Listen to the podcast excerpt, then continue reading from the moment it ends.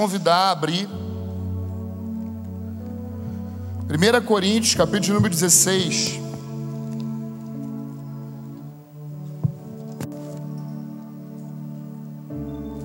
Se tem uma carta que eu leio mais do que Efésios é 1 e 2 Coríntios. Eu acho que são cartas, talvez das mais apostólicas que nós temos nas Escrituras, porque Paulo, em todo momento, ele está é, defendendo o seu ministério apostólico e ele vai colocando é, nessa carta bases sobre aquilo que é o ministério apostólico. Então, é, se você deseja entender a natureza da igreja, a natureza do ministério apostólico, eu dou uma dica para que você possa estar sempre lendo 1 e 2 Coríntios. Então, 1 Coríntios, capítulo de número 16, versículo de número 8. Amém? Diz assim: Ficarei ou permanecerei em Éfeso até o Pentecostes, porque uma grande e oportuna porta se abriu para o trabalho e há muitos adversários. Porém, permanecerei em Éfeso até o Pentecostes porque uma porta grande e oportuna para o trabalho se me abriu e há muitos adversários. Amém? Paulo, ele cita nesse texto algo que para mim é muito interessante, porque ele fala que ele precisa permanecer em Éfeso, até que se cumprisse o dia de Pentecostes. E eu creio que essa é a palavra que Deus tocou no meu coração para que eu liberasse para vocês aqui. Para mim, é, nomear coisas é muito importante. Então, nós estamos hoje numa convenção, ok? Numa convenção. Eu tive pesquisando o que quer dizer a palavra convenção. E a palavra convenção é interessante porque nos dicionários diz o seguinte: convenção é um termo com origem no vocabulário latino e quer dizer conventio. Pode tratar-se de uma reunião, de uma organização que se leva a cabo para estabelecer pautas, nomear delegados e representantes. Um outro, é, uma outra, um outro substantivo, né? Um outro substantivo não, uma outra significado de convenção é de acordo com determinada atividade, assunto que obedece a entendimentos prévios, normas baseadas na experiência recíproca. Uma outra fala certos tipos de regras ou costumes que podem se tornar lei, legislação regulamentada para introduzir, para formalizar, reforçar a convenção. Então, convenção tem a ver com algo sobre estabelecimento. Então repita comigo assim: nós estamos aqui porque Deus está estabelecendo. Então, uma convenção é para que Deus possa estabelecer coisas. Então, quantos são pastores aqui? Amém? Então, eu sei que nem todos aqui são pastores. Porém, eu creio que se você é líder, você é pastor de uma igreja, essa convenção vai ser para estabelecer coisas no seu espírito, estabelecer leis espirituais dentro de você. Para isso serve uma convenção. E num outro momento, a convenção fala também de nomear pessoas. Fala também de levantar delegados, e essa palavra delegado é muito interessante porque é a mesma palavra para apóstolos. Então eu creio que Deus ele está levantando no nosso meio uma cultura apostólica. Ele está levantando no nosso meio uma cultura de envio não necessariamente para as nações, não necessariamente para que você possa de repente sair do Brasil, mas para que você possa viver uma cultura apostólica no lugar aonde você está, porque todos nós nascemos a partir do envio. Eu envio vocês. Isso é o que Jesus falou para os seus discípulos. Então estamos debaixo de uma cultura apostólica. E uma cultura apostólica fala de uma cultura de envio. Amém? Então, retornando, para, é, fechando esse parênteses sobre aquilo que é convenção, e retornando ao texto, Paulo diz: permanecerei em Éfeso até que se cumpra o dia de Pentecostes. Então nós queremos permanecer nesse lugar até que aconteça o Pentecostes. Agora, para mim, um, um fator em Pentecostes que me chama muita atenção é que no dia de Pentecostes, Deus formou no meio daqueles 120 homens, e depois de 3 mil, e depois de 5 mil, uma linguagem espiritual. Então nós estamos numa convenção em que nós estamos falando de estabelecer uma cultura apostólica e nós queremos permanecer em Éfeso até que venha o Pentecoste. Para mim, Pentecoste tem a ver com uma linguagem espiritual que Deus deseja formar nas nossas igrejas, que Deus deseja formar nas nossas cidades. Eu creio que nesses dias o Espírito Santo ele vai nos encher, primeiro, para que nós possamos ter uma linguagem espiritual aonde nós vamos poder compreender uns aos outros. Porque para mim um grande sinal daqueles dias do derramamento do Espírito Santo foi que todos conseguiram se compreender. Eu abençoo para que o Espírito seja derramado aqui, para que nós possamos compreender aquilo que o Espírito está falando à igreja, aquilo que os ministros vão compartilhar aqui nesses dias. Nós precisamos entrar em um lugar de compreensão espiritual, porque deixa eu te falar, Deus é Espírito, Ele continua falando por meio do Espírito. Quando a Escritura fala que a palavra se tornou carne, a palavra de Deus se tornou gente, lá no versículo 14 de 1 de João, é, no início vai dizer que essa palavra que se tornou gente, o Verbo estava com Deus antes da fundação do mundo, e por meio do Verbo todas as coisas que existem foram criadas, essa palavra está no nosso meio. E os filósofos, eles usavam a palavra verbo de uma forma muito interessante, porque a palavra verbo não tinha a ver com som, com sonoridade. A palavra verbo tinha a ver com o seguinte: entre aquilo que eu falo e o que você recebe é o verbo. Então o verbo é uma ação. O verbo é: eu estou falando mil sons aqui, porém no seu espírito o verbo está operando. Então o verbo é uma ação que vai produzir no seu espírito a compreensão daquilo que Deus deseja compartilhar, impartir com você nesse dia. Por isso que não importa muito aquilo que nós falamos, importa aquilo que o verbo vai compartilhar conosco, porque Deus continua, querido, falando por, pelo meio do Espírito. Deus continua falando por meio do seu Espírito, nós não podemos nunca nos esquecer disso. Ele continua compartilhando o seu Espírito com homens espirituais. Porque quem conhece as coisas do homem, senão o espírito do homem? Quem conhece as coisas de Deus, senão o espírito de Deus? E o espírito de Deus está aqui para trabalhar, para liberar em nós coisas espirituais. Eu tenho falado que revelação, ela sempre supera a nossa capacidade de falar sobre ela. Porque você compreende uma revelação dentro de você, porém parece que falta vocabulário para que você possa falar daquilo que você compreendeu no Espírito.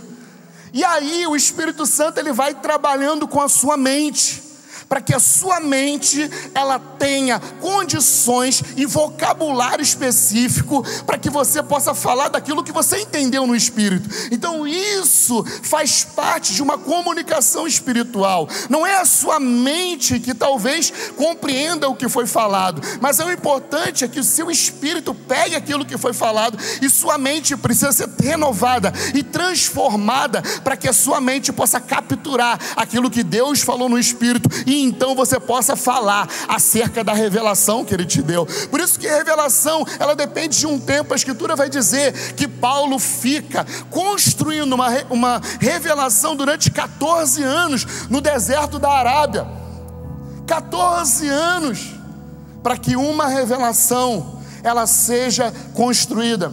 E sabe o que eu percebo nesses dias, querido? É que pessoas querem falar sobre revelação e não compreenderam aquilo que estão falando. Então, uma figura interessante é que a Escritura diz que num dia, um garoto, lá da escola dos, de, dos filhos dos profetas, esse garoto, ele foi cozinhar para a escola dos profetas. E ele foi na mata e ele pegou uma, uma erva daninha. E ele cozinhou aquela erva daninha. E aí sabe o que aconteceu? O veneno entrou na panela. Mas Eliseu estava lá. E Eliseu pegou a farinha jogou naquela panela e cancelou de uma forma poderosa, de uma forma milagrosa, o veneno que estava na panela. Sabe o que o Espírito comunicou comigo nesses dias? É que o Brasil está vivendo exatamente esse momento. Pessoas inexperientes estão dando comida para a igreja. Agora não é proibido dar comida para a igreja. Não é proibido inexperiente cozinhar e dar comida para a igreja. O que é proibido é não ter supervisão. Nós nesses dias precisamos que Deus levante homens sábios para estar supervisionando aquilo que está acontecendo nas igrejas. Por isso que Paulo, em sua jornada, começou a colocar os melhores que ele tinha para supervisionar todo o trabalho que estava em desenvolvimento. Ele coloca Timóteo para instituir presbíteros. Ele dá um encargo a Tito para que Tito pudesse instituir presbíteros, para que não pudesse ter morte na panela. Nós não queremos cancelar ministérios novos, não é isso. Agora, todo ministério novo, querido, precisa de supervisão. A supervisão é que vai determinar o quanto a igreja vai se desenvolver. E quando eu falo igreja, não estou falando nesses ajuntamentos. Porque nesses ajuntamentos, querido, parece que tudo é perfeito. Mas eu sei que tem gente que vai sair daqui e vai querer, na segunda, na terça-feira, sair da igreja que congrega. Porque parece que tudo que houve aqui não funciona onde você está. Então eu abençoo para que nós cheguemos um dia que aonde você saia daqui e você vai chegar lá no lugar onde você está e você só vai comparar coisas espirituais com coisas espirituais e você não vai ter vontade de sair do local onde Deus te colocou. Porque infelizmente nós estamos vivendo ainda esse processo, aonde nós ouvimos coisas que não encaixam com a nossa realidade. Por isso, a maior necessidade que eu vejo nesses dias é de uma reforma apostólica em cada igreja local. Uma forma de nós vermos a igreja não mais como ela está. Porque é isso que vai determinar se os ministérios estão operando na igreja. O resultado dos ministérios estarem operando de uma forma eficaz na igreja é que o corpo, ligado por juntas e medulas, vai estar operando o seu próprio crescimento no Senhor. Então essa é a forma como nós vamos medir se a igreja ela vai ser saudável ou não. Deus nunca nos chamou para sermos uma igreja perfeita. Não existe igreja perfeita. Deixa eu falar para você. Existe Mevan perfeito, pastores? Não. Não existe Mevan perfeito. Não existe movimento perfeito. Agora deixa eu falar. Existem igrejas saudáveis. Nós estamos aqui para construir igrejas saudáveis, igrejas que você vai ter orgulho de reunir. Igreja, quando chegar no domingo, você não vai querer chegar lá depois que acabou o louvor, só para ouvir a palavra. Igreja que você não vai se atrasar, porque parece que tudo é chato. Não. Igrejas que você vai sair uma, duas horas antes da sua casa, com seu coração fervoroso, porque você pensa assim: hoje é dia de me encontrar com a minha família. Hoje é dia de nós recebermos diretivas e adorar o Eterno. Hoje é dia de nós manifestarmos os dons. Hoje é dia de nós alcançarmos pessoas e tocarmos a nossa cidade. Porque deixa eu te falar, querido, Deus toca uma cidade por meio da igreja. Deus não usa, ou oh, Deus não usa não. Deus pode até usar ministérios para eclesiásticos. Mas o propósito de Deus é usar a igreja, meu irmão. Deus não terceiriza a missão dele. Mas a igreja pode terceirizar a sua missão, porque não compreendeu, talvez, que tudo aquilo que Deus faz, faz por meio da igreja. Então só existem ministérios para eclesiásticos porque a igreja não está funcionando. E todo ministério para eclesiástico está denunciando a igreja, dizendo exatamente que ela não está da forma como ela deveria estar. Sabe por que existe Jocum, querido? Sabe por que existe ONG? É porque a igreja deixou de cumprir o seu papel, de ir às nações, de fazer justiça. Todos os ministérios para-eclesiásticos estão denunciando a falha na igreja. Porque ele chamou a igreja. Na igreja habita a plenitude de Deus, porque Cristo está na igreja a igreja apresenta a principados e potestades a sabedoria de Deus. Você imagina, você nem precisa saber, mas enquanto nós estamos reunidos aqui, Deus está abrindo a sabedoria dele nos céus, meu irmão. Porque eu e você estamos agora mesmo, apesar de estarmos aqui assentados com ele nas regiões celestiais. A igreja é milagre. Ela continua sendo milagre e ela continua operando a partir dos céus. Nós precisamos tirar os nossos olhos das circunstâncias que nos rodeiam e precisamos olhar para o céu, porque Deus nos chamou a partir dos céus, amém? Então precisamos permanecer em Éfeso até que Deus levante uma linguagem espiritual comum. Deixa eu te falar, sabe o que marca todos os movimentos na história, sejam eles evangélicos ou não? O que marca um movimento é a linguagem. Por exemplo, se eu cantar aqui uma canção, você vai lembrar que movimento era: Vem, vamos embora, que não sei cantar o resto, né? eu não sou dessa época. Que esperar não é saber. Se eu falar isso, você vai lembrar de um movimento. Que movimento era? Direta já. Ok? Agora, se eu falar assim, ó, se eu cantar essa canção assim, ó, que venha e permaneça seu reino inabalável. Quem lembra dessa música? E vocês não conhecem essa música, não? Então você vai lembrar de um movimento que se iniciou sobre reino. Porque o reino para a gente, há uns anos atrás, não tinha a mesma conotação que tem hoje. Então isso fala de formação, de linguagem espiritual. Então hoje ninguém mais prega aqui, por exemplo, falando glória a Deus, aleluia, louvado, aleluia, aleluia, aleluia, aleluia. Difícil.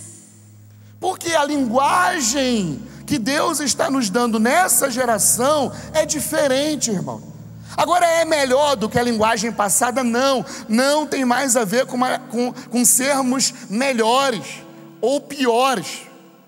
Tem a ver com cumprirmos aquilo que está sobre nós, com aquilo que Deus deu a essa geração para cumprir. Então, eu te convido hoje a permanecer em Éfeso até que uma linguagem espiritual se levante. Amém? Então, Paulo, ele, na sua carta de Éfeso, ele vai falar sobre alguns pontos que eu creio que nós devemos permanecer, tanto em Éfeso quanto em Apocalipse. E eu quero citar para você esses pontos que eu creio ser importantíssimos. Então, o primeiro ponto que eu creio que Paulo fala em Éfeso, no versículo, no capítulo 1 de Éfeso, versículo 17 e 18, Paulo vai orar por espírito de sabedoria e de revelação, para que a igreja possa compreender a esperança do seu chamamento. Então, Paulo não ora sobre o espírito de sabedoria e de revelação para as pessoas terem experiências religiosas. Paulo não ora por espírito de sabedoria e revelação para que as pessoas possam profetizar. Mas o que está escrito aqui é que Paulo ora sobre os Efésios para que a igreja possa compreender a esperança do seu chamamento. E no capítulo de número 1, Paulo vai falar da natureza do seu chamado. E a natureza do seu chamado não tem a ver com uma instituição religiosa. A natureza do seu chamado não tem a ver com você ser brasileiro. A natureza do seu chamado tem a ver com aquilo que Deus fez em Cristo antes da fundação do mundo. Porque Apocalipse 13, verso 8, vai dizer que o cordeiro foi morto antes da fundação do mundo, meu irmão. A escritura vai dizer lá em Efésios, capítulo de número 2, versículo de número 8, ele diz assim: que ele nos escolheu, querido, a graça nos salvou antes que nós merecêssemos essa graça, e isso é dom de Deus, porque pela graça sois salvos mediante a fé, e isso não vem de nós, é dom de Deus. Paulo vai discorrendo sobre a natureza espiritual e a forma como nós fomos chamados, porque chamado não tem a ver para mim com vocação, chamado tem a ver com voltarmos para Ele, chamado tem a ver com nós lembrarmos aquilo que Ele fez por nós para nos reconciliar, para fazer com que nós é, a cada dia pudéssemos estar perto dele. Chamado tem a ver com reconexão, porque a primeira vez que essa palavra chamado aparece na Bíblia é quando Deus diz assim para Adão: Adão, onde estás? Ou seja, o homem peca, e a partir do momento que o homem peca, existiu a necessidade de Deus chamar o homem de volta para ele. E talvez você esteja aqui desconectado, meu querido. Eu quero te dizer uma coisa: Deus está te chamando hoje para ele e dizendo: Você é meu, porque eu te comprei com um bom preço, por um bom preço, antes mesmo que você chegasse no ventre da sua mãe, eu já havia te escolhido. Efésios 2,10: Pois somos feitura dele criados em Cristo Jesus para as boas obras, obras que Ele preparou para nós antes da fundação do mundo.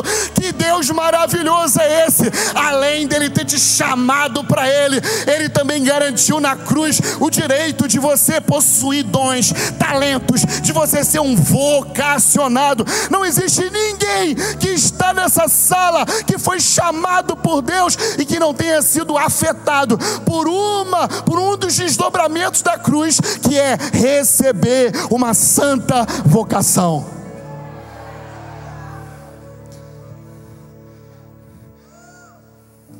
Sabe aquela coisa, não presto para nada, está amarrado, querido.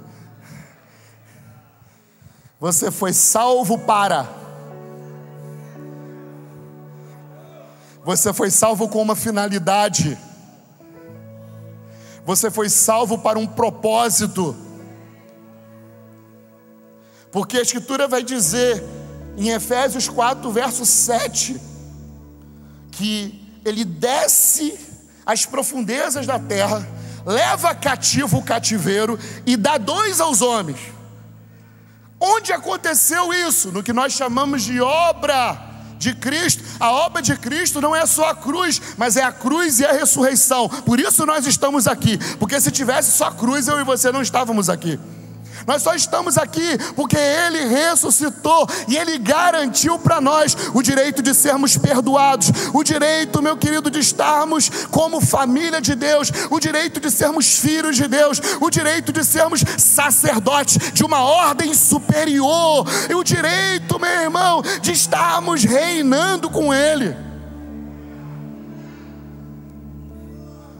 Permanecer em Éfeso é permanecer compreendendo a natureza do nosso chamamento. A natureza do seu chamado não é natural. A natureza do seu chamado não é físico, não está é, atrelado a circunstâncias, não tem a ver com o homem.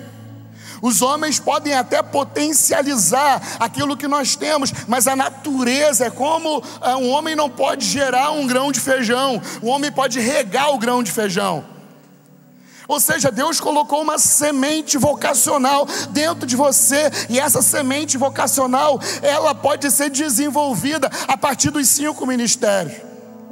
Porém, nenhum homem plantou essa semente dentro de você. Quem plantou essa semente dentro de você foi Cristo.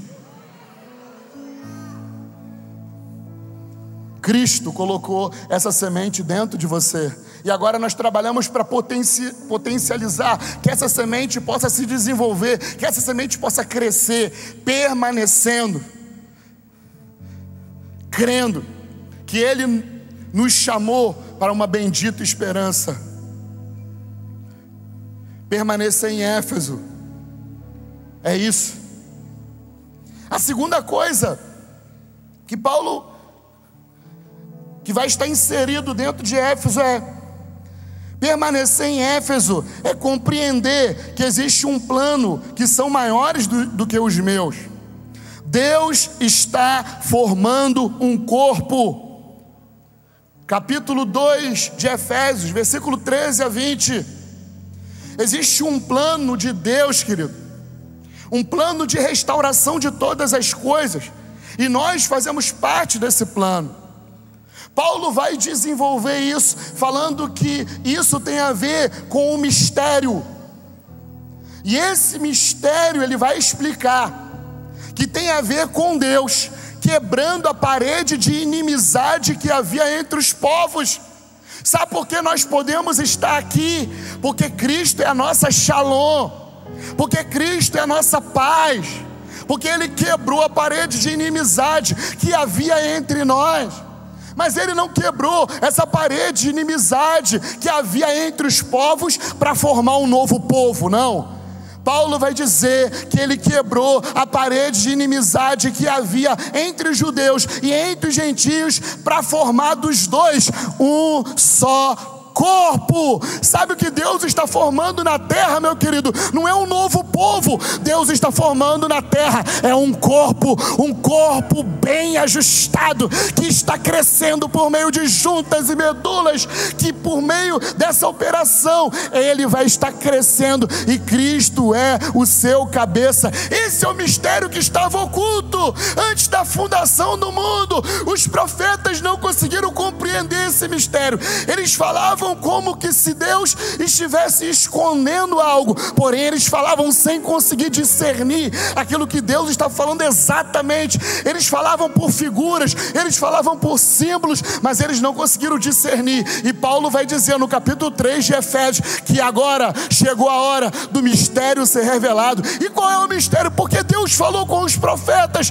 porque Deus estava gerando uma paz, uma paz que iria fazer com que os outros os povos pudessem se tornar um só corpo com Israel. Esse era o mistério que estava oculto. Então existe um plano Existe uma visão macro que é maior do que a minha visão, que é maior do que a minha igreja local. Nós precisamos compreender, querido, que se nós estamos pastoreando, nós estamos pastoreando pessoas, porque essas pessoas estão linkadas a um propósito que é maior do que a igreja, a um propósito que é maior do que o culto de domingo, que é maior do que o ministério de louvor, que é maior do que o teatro da igreja que é maior do que a pregação, querido. Existe um propósito maior para você, meu irmão. E aí então nós vamos abandonar a nossa missão oculta no nosso coração. Deus não te chamou para você ter uma missão. Deus te chamou para você cooperar na missão que é dele. Sabe por que existem pessoas frustradas? Porque querem cumprir a sua missão. E aí a sua missão pode ir bem enquanto tiver recurso. Enquanto tiver gente dizendo que legal, a sua missão pode ir bem. Mas vai chegar um tempo que essa missão vai acabar, porque não é a missão de Deus. Agora a missão de Deus, ela não acaba. E aí nós, mesmo servindo um copo d'água a um pequenino, compreendendo que isso faz parte de um plano maior, nós estamos linkados àquilo que Deus está fazendo. Deus não nos chamou para fazermos grandes coisas, querido. Deus nos chamou para sermos fiéis. 1 Coríntios capítulo número 4, versículo de número 1 diz que Deus, Ele levantou ministros e esses ministros são como administradores dos mistérios de Deus. O que são administradores dos mistérios de Deus? São os ministros que ele confiou a revelação da palavra. E diz assim a Escritura: e o que se requer de alguém que seja administrador de mistérios? Que seja encontrado fiel. Deus não te chamou para produzir, é, produzir resultado, querido. Deus te chamou para permanecer fiel naquilo que Deus te deu. Permanecendo fiel naquilo que Deus te deu, você vai estar cumprindo. Você vai estar trabalhando naquilo que Deus deseja. Porém, nós tentamos sempre comparar nosso ministério, às vezes, com aquilo que outras pessoas estão fazendo. E aí vem a frustração. Tem um monte de gente frustrada no Brasil, porque está se comparando com a galera do Instagram que tem 100 mil seguidores. E aí você não consegue 100 seguidores e você fica chateado. Isso te traz crise. Porque você pensa assim: como que pode alguém que não sabe nem pregar tem 100 mil seguidores e eu que sei pregar, a minha igreja tem 30 pessoas? Aí vem uma crise. Mas deixa eu te falar. Deus te chamou para ser um administrador dos mistérios dele. E o que se requer de um ministro assim? Que ele seja encontrado fiel. Seja fiel àquilo que Deus te deu. Não deixa, querido, os holofotes, não deixa o Instagram roubar sua essência. Não mude a sua roupa, não mude aquilo que você vista por causa da popularidade, por causa do meio que você vai estar. Não, querido, deixa eu te falar, não é o meio, eu não tenho que me moldar ao meio que eu vivo. Eu tenho que determinar meus valores no meio que eu vivo. Você não é governado pelo sol, querido. Adão não era governado pelo sol. A primeira coisa que Deus criou foi a luz.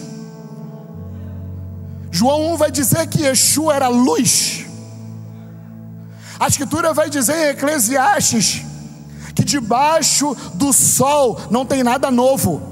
Sabe quando o crente fala isso? Não, não tem nada novo debaixo do sol. Tudo eu já ouvi. Sabe por quê? Porque está andando debaixo do sol, não debaixo da luz porque debaixo da luz você todo dia vai ter uma nova revelação, todo dia Deus vai falar com você, querido.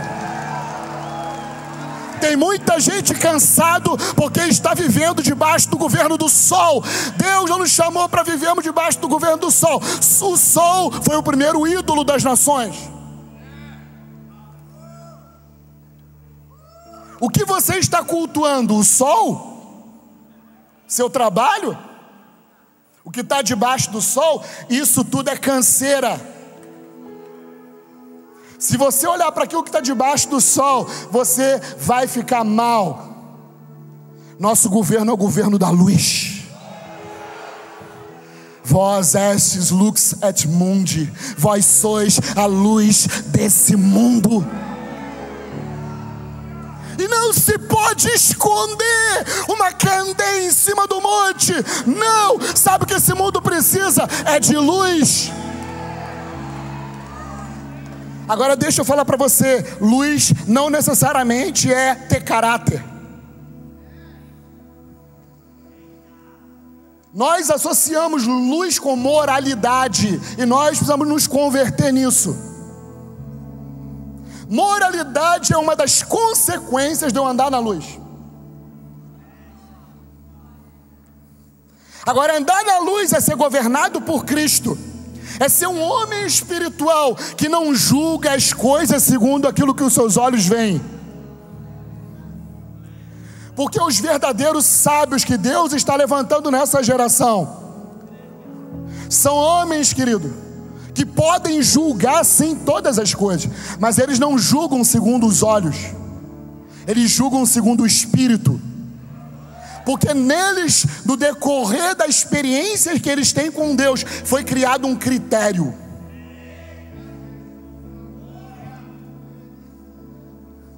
porque você não vê mais ninguém segundo a carne, mas segundo o espírito. Porque se nós aqui começar a nos olhar segundo a carne, nós vamos rejeitar pessoas e aprovar pessoas. Mas nós precisamos olhar uns aos outros segundo o espírito. Que tipo de espírito vocês sois? De que espírito vocês sois? A palavra sol só vai aparecer em Gênesis depois de muitos capítulos. Mas o que brilhava em Gênesis era luz.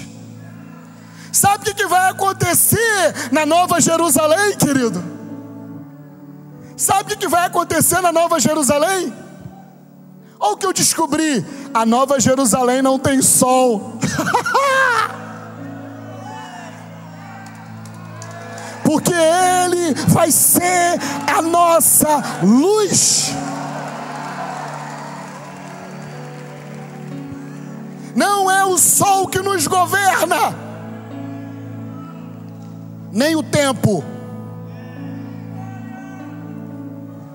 Porque a Escritura diz: o sábio vai remir o tempo. Então a sabedoria nos faz ser administradores de tempo. Então, porque nós nos tornamos sábios, nós vamos administrar tempos. Então, o tempo que nós vamos administrar, nós não vamos estar sujeitos a ele, porque Deus nos chamou para sermos homens sábios e não nécios. E o sábio vai remir o tempo. Então, você que decide o tempo que você vai ficar no deserto. Se você não for sábio, o deserto pode durar 40 anos. Se você for sábio, o deserto pode durar três meses, como foi Abraão, que fez o mesmo percurso de Israel.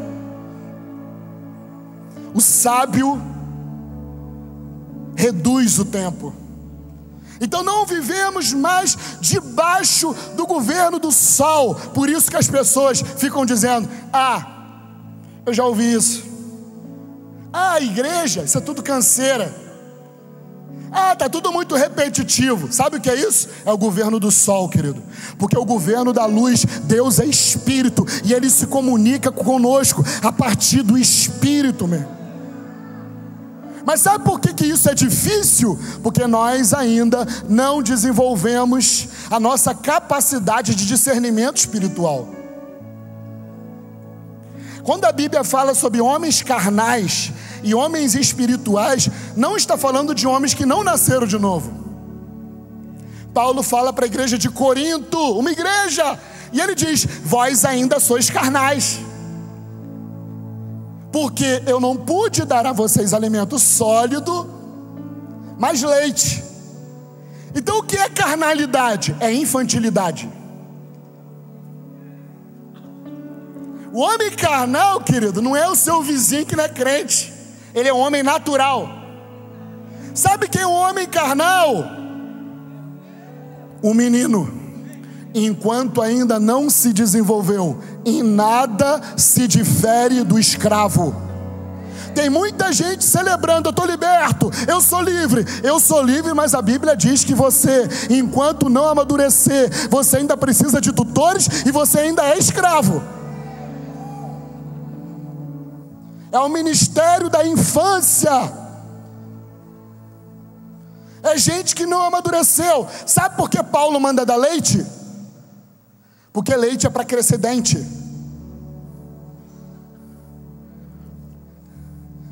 Obrigado, meu apóstolo. Obrigado pela camisa que você veio em homenagem a mim. Leite é para nascer dente. É errado dar leite? Não, querido. Porém, existe uma medida para que nós possamos alcançar estatura de Cristo. Então, para que serve a igreja? Para gente, se for carnal, beber leite. Porque Deus não quer que você seja carnal o resto da sua vida, mas que você se desenvolva e, desenvolva e alcance a perfeita varonidade. Ser carnal não necessariamente é ser sensual. Sensualidade é uma das consequências do não desenvolvimento espiritual. Então, sensualidade é um dos aspectos de um homem que é carnal. Então, um homem que não se desenvolveu espiritualmente, ele pode ser um homem sensual, porque ele ainda não tem capacidade de discernimento. Então, ele continua agindo como alguém infantil, sendo salvo, porém ainda escravo. E aí ele canta: Eu sou livre, Jesus me libertou, eu sou livre.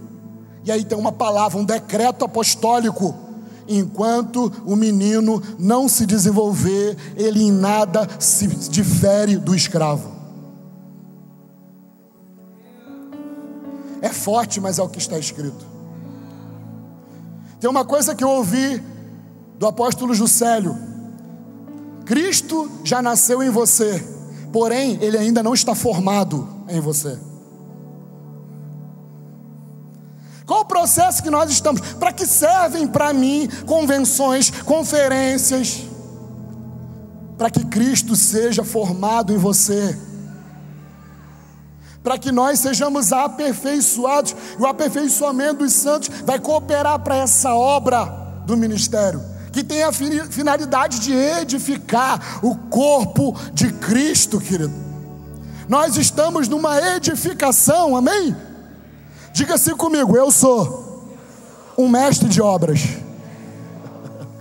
Estamos numa edificação, então precisamos permanecer em Éfeso, até que possamos compreender a natureza do nosso chamamento. Precisamos permanecer em Éfeso, até que nós possamos compreender que os planos dele são eternos e maiores do que os meus. Que Deus está num trabalho de restaurar todas as coisas. E ele decidiu começar por você. A obra-prima dele. Não estamos mais debaixo do governo do sol. Não é o sol que te rege quem te rege é a luz. Não nos movemos pelas circunstâncias, mas pelo Espírito, que comunica com o nosso espírito de que nós somos filhos de Deus.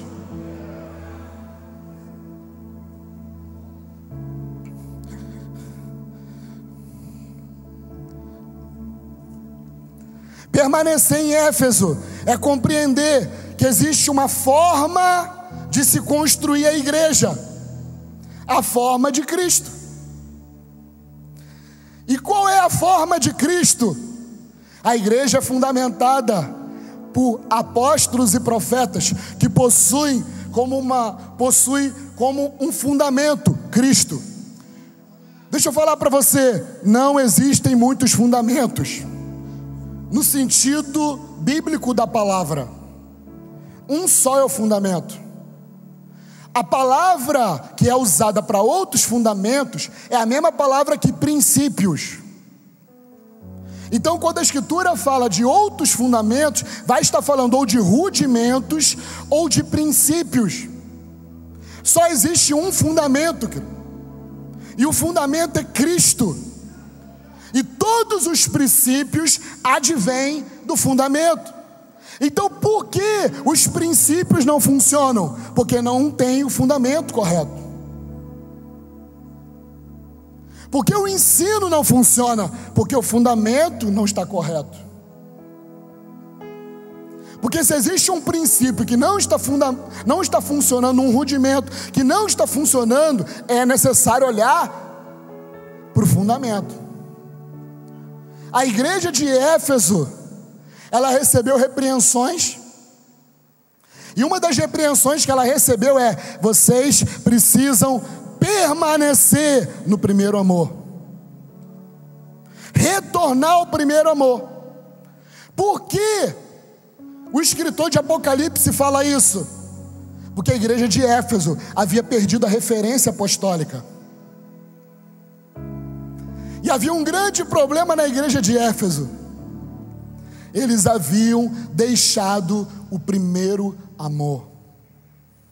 Amor, querido, não é um sentimento, é uma decisão que eu tomo todos os dias de amar a Deus acima de todas as coisas.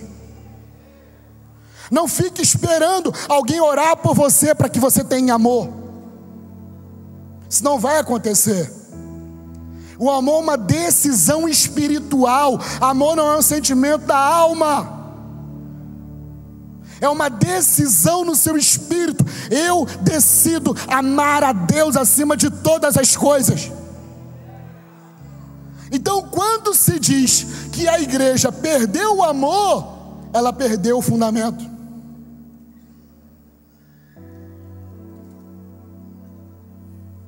Ela perdeu aquilo que é de mais importante, porque é impossível estar em Cristo e não amar. Quando a Escritura diz que Nos últimos dias, o amor de muitos iria se esfriar. Não está falando que as pessoas iriam perder o amor, porque perder o amor é uma coisa, esfriar o amor é outra. Esfriar o amor tem a ver com dogmática, tem a ver com aquilo que eu creio, querido. Esfriar o amor não tem a ver com o sentimento que um jovem deixa de ter por uma outra jovem. Nós não estamos falando disso.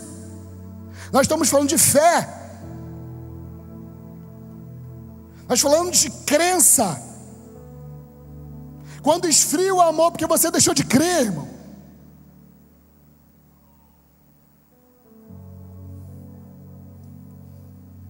Permanecer em Éfeso é permanecer no amor. Ele diz aos Coríntios: eu lutei com bestas feras em Éfeso. E eu preciso permanecer em Éfeso. Ou seja, todas essas coisas sempre vão se levantar oponentes para que você não ame. Oponentes para que você faça do seu ministério algo terreno, algo visível, algo que tem a ver com os homens, algo que tem a ver com a presente era. Bestas feras queriam impedir Paulo de viver aquilo que estava determinado para ele viver. Ou seja, os oponentes sempre vão se levantar. A igreja de Éfeso não existe mais hoje. Ele disse: Eu aprovo vocês, porque vocês conseguem discernir quem são os falsos apóstolos. Vocês conseguem discernir quem são os homens maus. Vocês conseguem discernir quem são os nicolaítas. Vocês têm uma forma de olhar que eu aprovo. Porém, não adianta sermos críticos com aquilo que nós não aceitamos e que isso é legítimo sem que tenhamos amor. Porque senão nós vamos nos tornar criteriosos sem amor.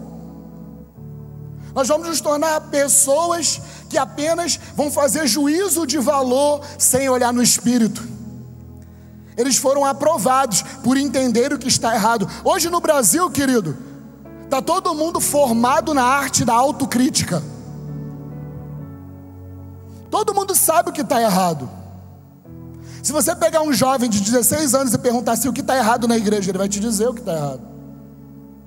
Agora, poucos têm a solução para aquilo que está errado. Por isso, Deus está levantando nessa geração mais perversa homens sábios.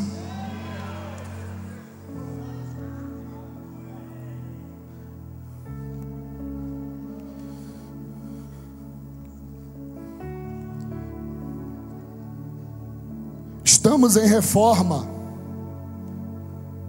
E a reforma ela começa pelo fundamento, pelos princípios, para gerar valores que vão gerar hábitos.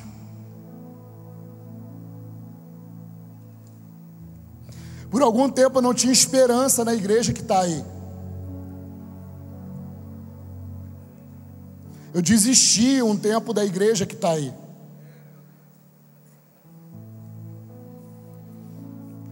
Mas hoje eu tenho esperança, irmão. Cristo abriu meus olhos. Porque eu sei que em meio a uma geração mais perversa, Deus tem um remanescente. Deus não precisa trabalhar com todo mundo.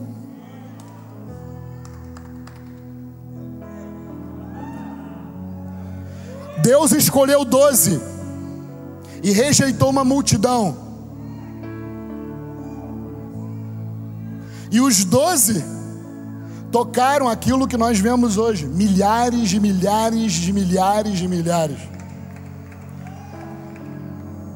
Porque foco é mais importante do que distração.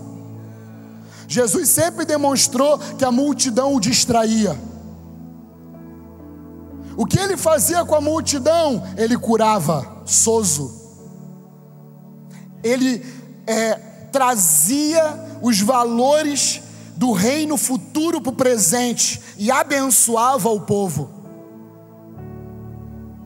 E com os doze, ele revelava os mistérios do reino de Deus.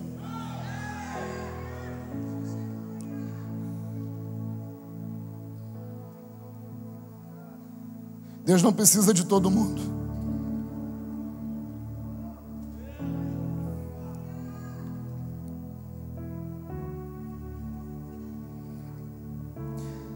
Ficarei, porém, em Éfeso até o Pentecoste,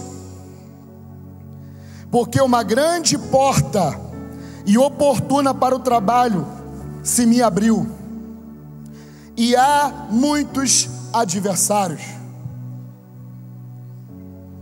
Paulo está falando de uma porta que se abre, uma porta que a partir dali nós vamos ver, talvez, um dos maiores avivamentos, tanto no sentido de sinais, quanto no sentido de propagação do Evangelho aos gentios.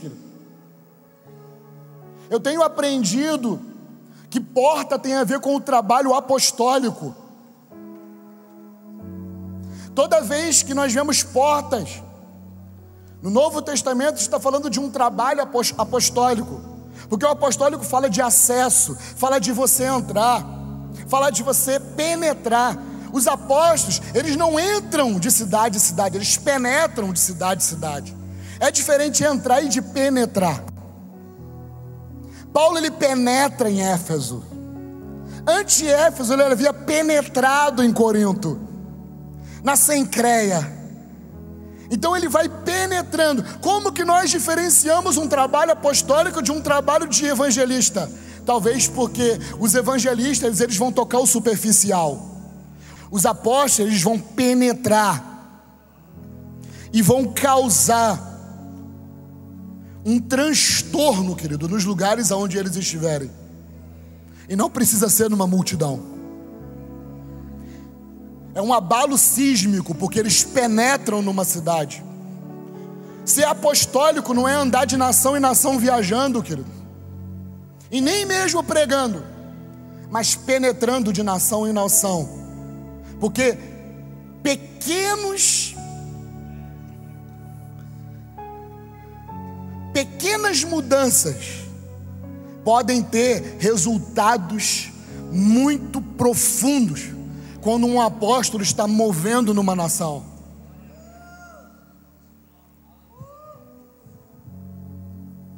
Nós estamos falando de uma convenção. Num lugar onde nós estamos reunidos para conferir, onde nós estamos reunidos para pensar sobre essas coisas. O que acontece em Éfeso, Paulo, ele chega na cidade, eu já estou terminando, e ele encontra nessa cidade um homem chamado Apolo. Ele se encontra com Apolo, ele volta para Corinto. Apolo já havia passado em Corinto. Apolo volta para Éfeso e começa a ministrar em Éfeso. A escritura diz que Paulo deixou em Éfeso, nessa, nessa ida dele, dois dos seus discípulos, Priscila e Áquila. E Priscila e Áquila começaram a ver Apolo pregando. E eles olharam e disseram: Uau, que homem fabuloso. Ele pregava com a convicção do Espírito. A Escritura diz que ele era cheio do Espírito. A Escritura diz que ele era preciso no que ele falava. Era um homem de Deus. Porém, sabe o que Priscila e Áquila perceberam? Que ele estava se movendo numa verdade que já tinha cumprido a sua etapa. Eles percebem que Apolo estava ainda no batismo de João. Então ele está falando, provando que Yeshua era o Messias, é claro, porque João sabia disso porém ele estava totalmente desatualizado daquilo que Deus estava falando numa geração. Então não tem a ver só com pregar, porque Apolo era considerado como um dos notáveis, um dos apóstolos que penetrava em nações e existem resultados do ministério de Apolo, tanto é que Paulo recomenda Apolo aos Coríntios. Era um homem de peso espiritual, porém ele estava desatualizado, querido. Ele estava andando numa verdade que já estava cumprida, porque existem verdades que já foram cumpridas e que não deixaram de ser verdade, ou não se tornaram mentiras hoje, apenas passaram o seu tempo. Apolo está se movendo dentro de algo que já havia passado, ele estava no batismo de João e fazendo isso de uma forma poderosa, precisamente, ele provava para os judeus que Yeshua era o Messias, que Jesus era o Messias. Porém, Priscila e Áquila chamaram-lhe para o canto e disseram assim: Nós queremos te atualizar dentro de uma verdade presente. Existe uma verdade presente, querido. E eu abençoo para que a partir daqui essa verdade presente seja explanada. Nós precisamos compreender aquilo que Deus está falando nesse lugar, para que a gente não saia daqui infrutífero, para que a gente não saia daqui, ah, meu irmão, com as sementes num saquetel furado. Não, em nome de Jesus, o que você vai receber vai ser no seu espírito, como tem falado aqui. Vai ser tudo pelo espírito, vai ser tudo pelo espírito, porque Deus está formando homens espirituais espirituais nesse lugar que vão abalar as nações, que vão penetrar em cidades e que vão alterar o curso da vida das cidades.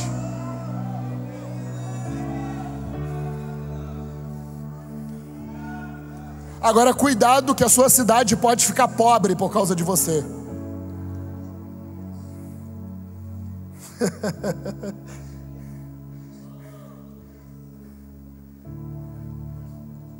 Efésios perdeu a maneira como eles faziam negócios, por causa de um homem que chegou e alterou a mentalidade espiritual de um lugar.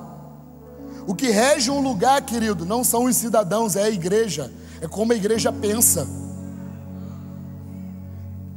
Por isso nós oramos de errado. Tem, tem um problema, a gente olha para o problema. Você tem que olhar por que está acontecendo aquele problema. Dentro da intercessão, nós somos muito reativos. Então a gente só ora quando a gente percebe que tem uma coisa errada. Mas a gente não permanece em oração para saber o próximo passo do porquê está acontecendo o que está acontecendo. Isso é viver por antecipação. Apolo, ele é chamado por Priscila e Áquila. E sabe o que ele faz? Ele se submete ao ensino dos discípulos de Paulo. Ele se submete a um casal. Se é nos dias de hoje, sabe o que vai acontecer? Não. Se não for o apóstolo, eu não quero falar. Eu quero que o apóstolo vá lá na igreja. Mas aquele homem dá uma lição de humildade, ele reconhece que ele estava fora daquilo que Deus estava falando naqueles dias. Ele se submete ao ensino de Priscila e Áquila, atualizaram ele dentro de uma verdade presente. E aí sabe o que acontece? Paulo volta para Éfeso. E quando Paulo volta para Éfeso, sabe o que ele diz? Vocês já conhecem o Espírito Santo. Olha o resultado de alguém desatualizado. Pode manter uma cidade cativa na obra passada isso é o que eu mais vejo nessa nação. Tem gente que está cativo naquilo que já passou, meu irmão. Tem que virar a página e nós precisamos avançar para aquilo que Deus está operando. Não tem como, não funciona mais. Como o apóstolo Luiz Herminho disse, Deus já desabilitou e nós continuamos cantando. Deixa eu entrar no Santo dos Santos. Você não entendeu nada. Cristo já entrou de uma vez por todas no Santo dos Santos e já abriu um novo e vivo caminho. E agora ele disse lá em João 14: Eu vou para o meu Pai e eu vou preparar lugar. Ou seja, tem um lugar no Pai, tem um lugar no próprio templo. Você é o próprio templo, tem um lugar em você, tem um lugar nele para você, meu irmão. Que coisa chata entrar e sair no Santo dos Santos. Deixa eu entrar, deixa eu sair, deixa eu entrar, deixa eu sair. Não, o Santo dos Santos você mora lá porque servíamos a um sacerdócio superior, de uma ordem superior, que não possui pai nem mãe, uma genealogia eterna. Ele rasgou o véu, e a Escritura diz que o véu era sua carne, porque ele rasgou a sua carne na cruz, para agora que eu e você fizéssemos parte do seu corpo, como um novo sacerdócio, como um novo templo.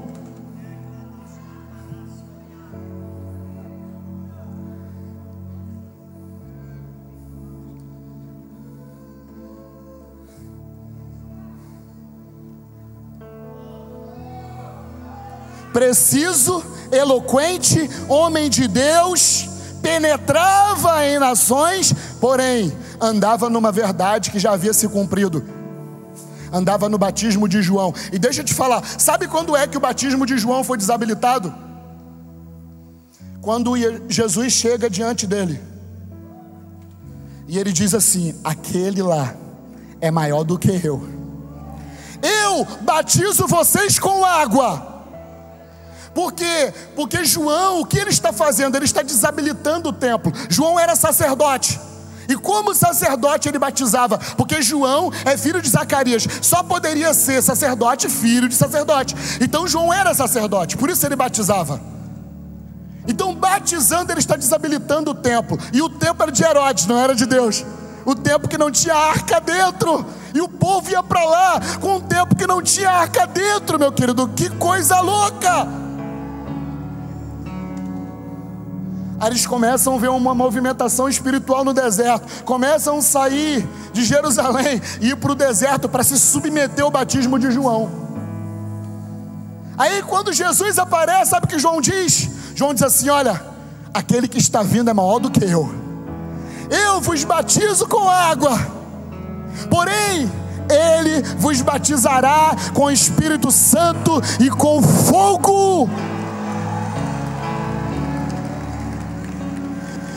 Que João está dizendo? Eu batismo só de uma forma exterior, porque religião é isso. Religião olha você de uma forma exterior. Se você anda um pouquinho, querido, diferente da religião, eles dizem assim: ah, que cara esquisito, que cara não convencional, não se amolda ao nosso esquema. Você não precisa se amoldar ao sistema desse mundo, querido, mas você precisa renovar a sua compreensão para que seus olhos sejam abertos e você veja luz, luz luz, luz, luz.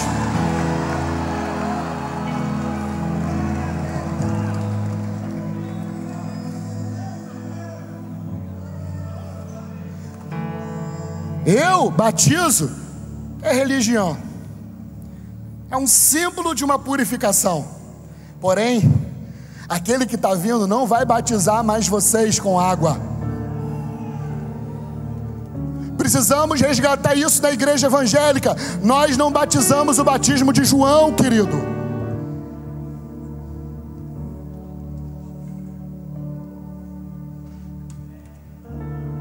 Jesus disse, João disse: Esse que vem é maior do que eu.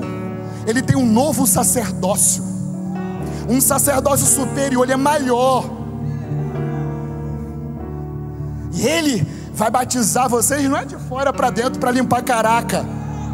Porque o batismo por fora é só para limpar caraca. Agora o batismo por dentro é para consumir o seu pecado, meu querido. É de dentro para fora.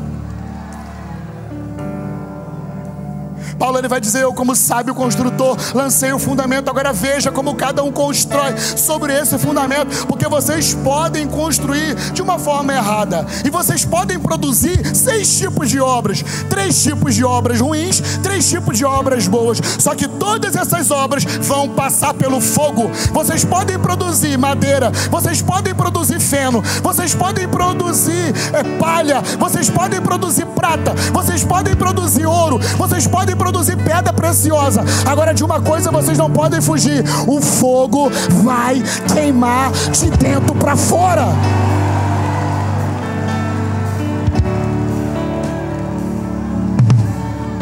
Abrindo meu coração, eu cansei de esperar as coisas que vão descer.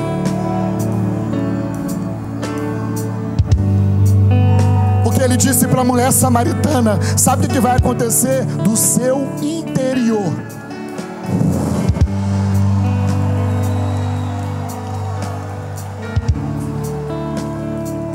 Nós ficamos esperando as coisas acontecerem. Deixa eu te falar: Cristo já morreu, já ressuscitou. O poder da ressurreição está aqui, está aqui.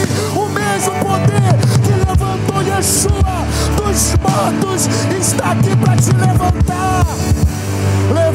Levanta-te, tu que dormes. Levanta-te de dentre os mortos e Cristo vai te iluminar. Uh! Aluiosatro que saplatu se omenequeita sai. E evertei o face do endereço que tem.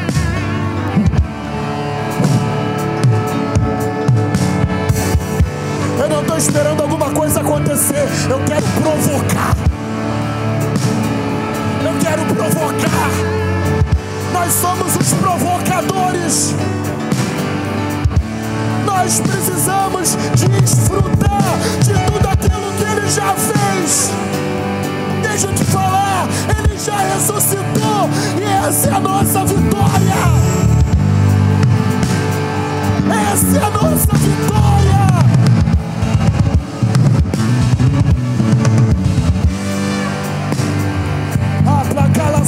Nave Afai. Permaneça em Éfeso até que chegue o Pentecoste. Vamos subir. Fluir,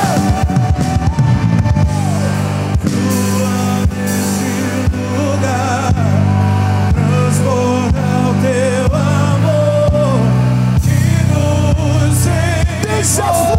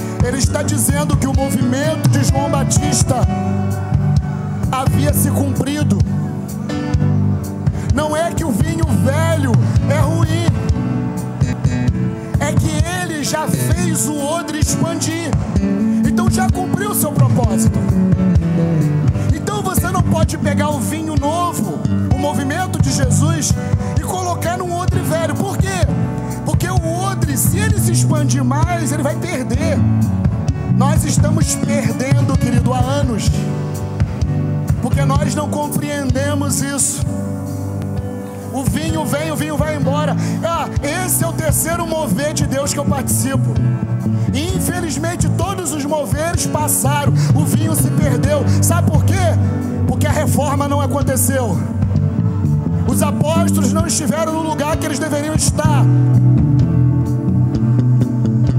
Eles foram seduzidos pela riqueza, pela fama, pelo dinheiro.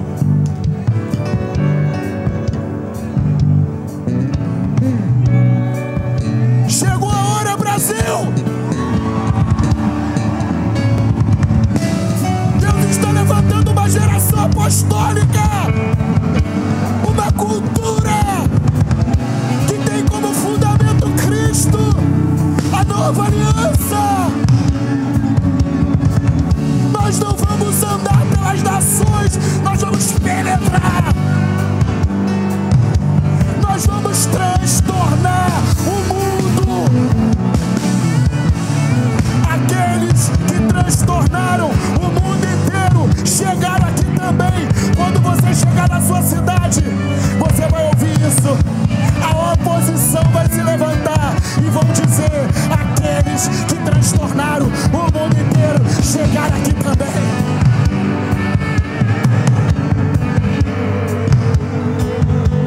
Sabe por que teve crise no Brasil? estava corrigindo a igreja que ganhou dinheiro e que não soube como usar o dinheiro enriqueceram só para si. Vivemos tempo em que grandes igrejas perderam seu know-how. Deus está trazendo de novo uma prosperidade aqui está trazendo de novo, sabe por quê?